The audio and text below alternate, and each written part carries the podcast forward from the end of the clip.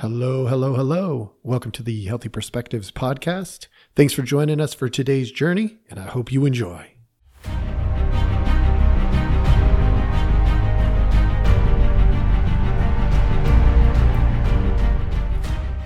Hello, hello. Welcome back. Thank you so much for joining us.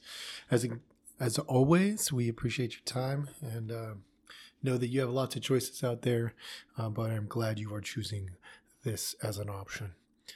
Today's podcast is going to be about the rock bottom, uh, the very drudges of our life story, our existence, uh, the ugly of the ugly. And this is inspired today by, I've been trying to avoid this actually a little bit uh, because I am not super up to speed on uh, all the, the different mm, Hollywood stuff that's out there. But today I'm going to be addressing what uh, I am seeing with the Johnny Depp case. Uh, this is, I, I want to preface this is a commentary. This is not, uh, there, there's going to be portions of this that are, even though I'm going to take a clinical look, I am not diagnosing him, his ex wife, like any of that stuff. Uh, it's not my place because I don't know enough of the story. Uh, even even though he's telling a lot of his story, I don't know that any of us from the outside, as we as we sit, can know exactly um, what is going on inside. but I'm also going to do this in the light of I saw. I finally I've been wanting to see this in live mm, theater I got to see the Hamilton. I got to see Hamilton last night and it was phenomenal. And it actually sparked this this moment for me that said, "Yeah, I got to do this podcast even though I've been kind of shying away from it." And the podcast essentially today is going to hit at that moment that moment of being at the rock bottom, the very bottom, and realizing and asking ourselves questions like, what's it all for? What is the purpose? Is it worth it? You know, those questions that come up when we are at the very, very bottom of the pit. And with that, I want to point to two moments. One that I'm I saw in the uh, I kind of saw it periodically throughout the the Johnny Depp case, uh, but I also see it in the show Hamilton. It's that moment where it all seems like it's collapsing anyway and you see so like in uh, alexander hamilton's story uh, the way they pro- pro- the way that they projected it in the play at least there's that moment where he decides to write the story of his affair and make it public. He decided there was some sort of moral necessity to come clean to be known as ugly as it is to be known. Well, in some ways, I, have seen that in the Johnny Depp case. Somehow, somewhere in there, you can you can argue what it's what's the reason behind it, and we'll get into some of that. Uh, what what is the actual argument later on? because it is clinically driven argument. And I'll explain what I mean when I get there. But that moment that he said, Is it worth it? You could hear it, to a degree when you hear some of the things that he's chosen to say and the way he's he's been just uh, in some ways what appears to be at least and again i'm not a johnny depp expert but appears to be brutally honest the idea of i'm going to show you everything about me the ugly stuff and all because i want you to paint an accurate picture not an inaccurate picture. It's more, he's more, at least seems to be more interested in accuracy as opposed to good or bad.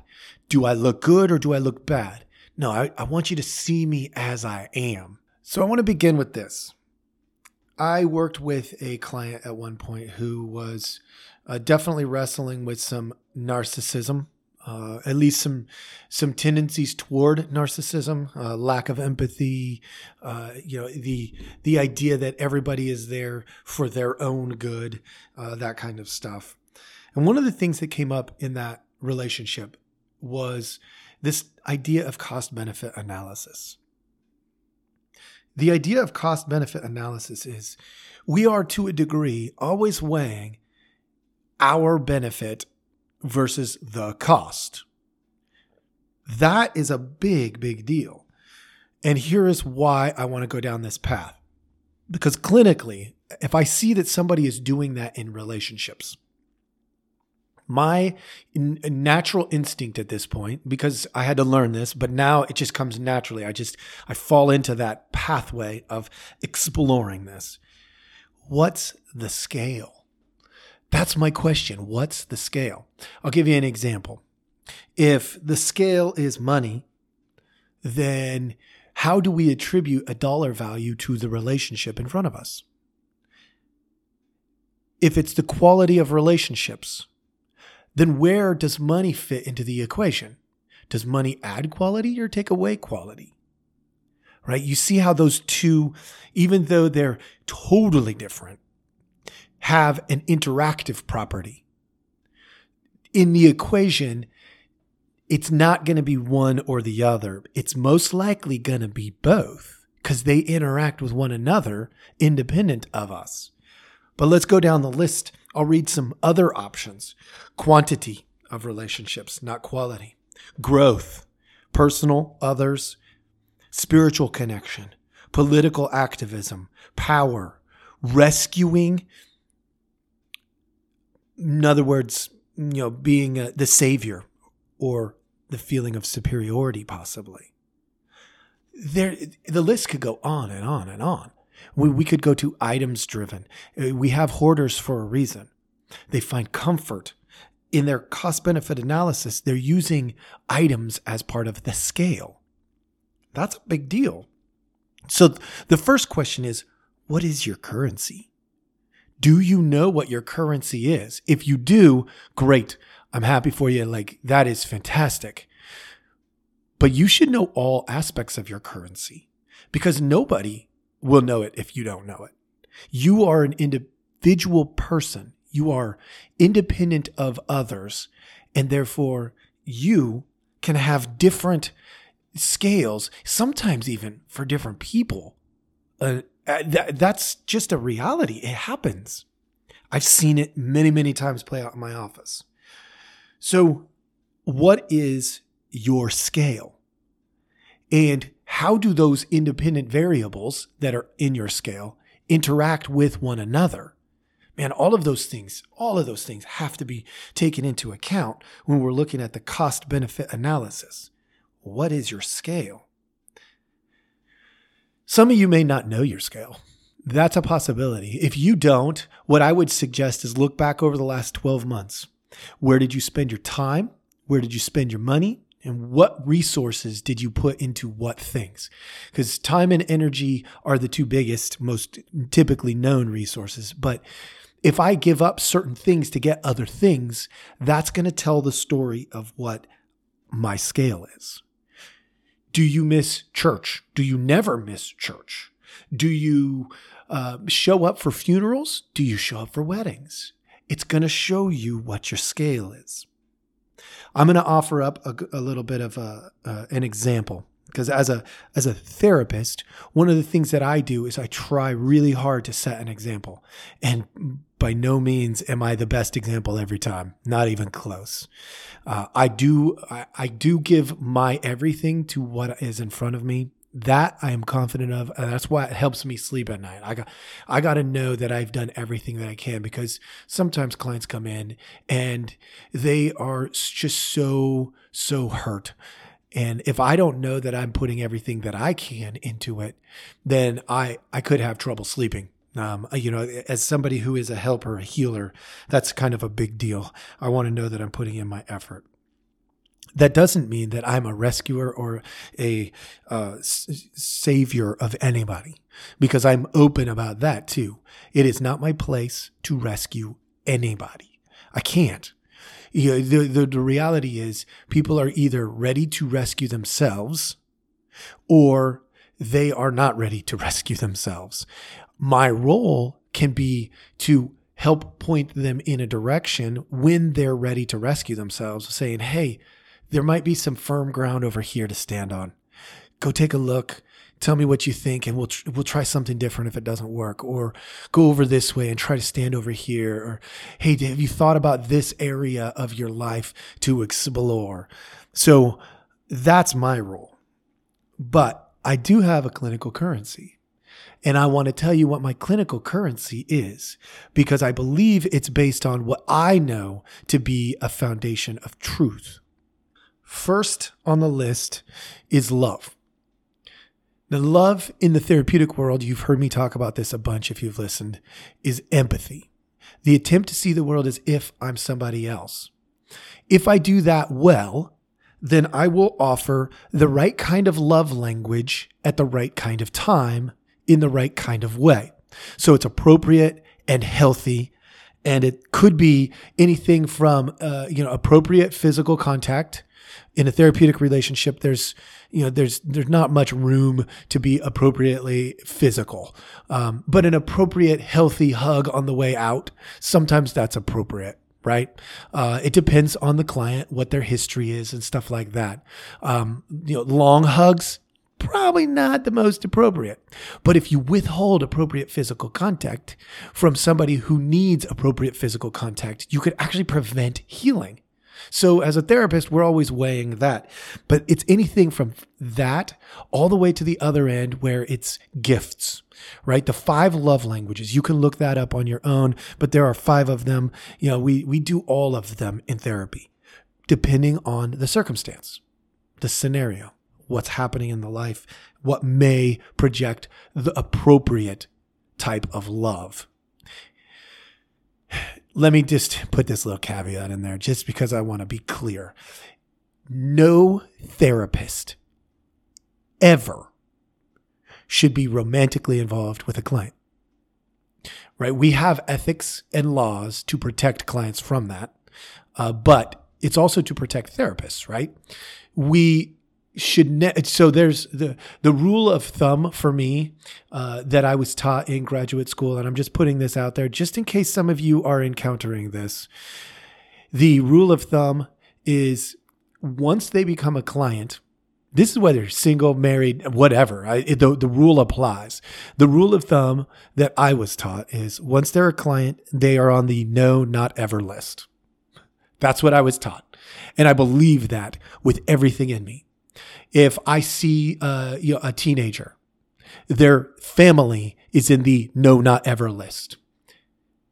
No, not ever. That means not today, not a year, not 10 years, not 50 years from now. They are in the no, not ever list. That's to me just out of respect for uh, the work that we've done and the relationship that we've created. They are on the client and their family is on the no, not ever list. So keep that in mind just in case you're in that boat. Number two, clinical currency is forgiveness. It's the idea of not being judgmental. Forgiving somebody, uh, there, there's a process of forgiveness. Well, there's two things I want to go into here. Number one is the definition that I use in the clinical world acceptance of the person in spite of hurtful behavior. That leaves space for forgiveness of self and forgiveness of others. Acceptance of the person in spite of hurtful behaviors. Behaviors are often what tear us down, but acceptance from people who really truly love us and care about us is what builds us up. The other part of forgiveness is the process. I'm going to outline a, a little three step process that I used typically uh, when I do my therapy. One, acknowledgement of the hurt and the issue. We have to fully acknowledge, be accountable to, which, by the way, I'll get back to accountability here too. Be accountable to the hurt and the issue. Number two, infuse empathy. And number three, reconcile as appropriate. That's for self and others, not just not just for somebody else, but it could be for ourselves. That is the process that I use when I teach forgiveness and I'm working with somebody on forgiving themselves or forgiving others. It's a hard process, but it's it's those three steps. And when we get to the reconciliation, remember I talked about accountability at the beginning of forgiveness, right? We we want to acknowledge and be accountable to what needs to be forgiven. Well, that's the, the, the next step in my clinical currency is accountability. We can't do it if we're not being accurate about the truths.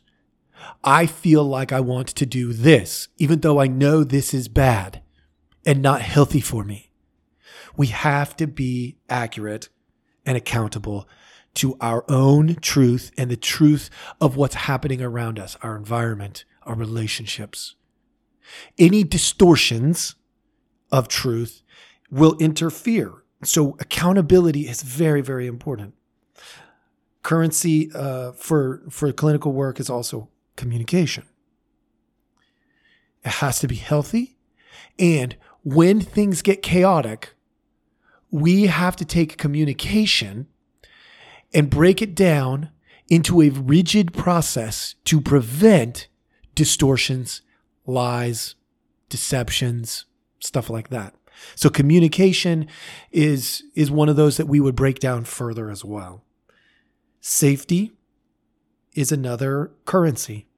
Spiritual, physical, emotional, relational, all of them. We have to be safe. And in the clinical world, that's a currency for sure. Confidentiality. Look, a lot of people tell us clinicians stuff that they won't tell anybody else because we will keep private information private. That doesn't mean secrets. Secrets are going to be those moral issues. Secrets and you can you can go back and listen to other podcasts, but secrets and privacy are very very different. Go ahead and check out my other one. I'm way more in depth on that. And then the other currency, and this is why a good therapist in my opinion will sometimes play with their clients. Now, it's not, you know, maybe we're playing cards, maybe we're joking around and messing with each other. Um, maybe we are, uh, you know, talking about our, uh, you know, our outings because we have to experience a level of joy together. A relationship that's all work is unbalanced. There has to be a level of joy within the relationship. And that's a currency. Okay. I went over the clinical currency. You have to come up with your own currency. What is your currency? I offered you what, what I have framed as my clinical currency because for me, that just doesn't apply in clinical work. That applies in my life. It is part of my design. That's my currency. And you got to know, you got to know what your currency is. What is your scale? What is your currency? It's a tough question. You know, some of you may not be able to answer that well right now, but I encourage you to explore it. And if you have your own therapist, hey, take this information to them and say, hey, what do you think about my currency? What is my currency? Do I spend too much time on this particular area or that particular area? Get feedback. Coming full circle, I want to wrap up with when we hit rock bottom, we find out what we value the most. Ask any recovered addict. Ask anybody who's been in the darkest, deepest depression. And they will tell you they had to go to that rock bottom place because they didn't ask themselves these questions. So if you ask yourself these questions, yes, does it help to be in that rock bottom?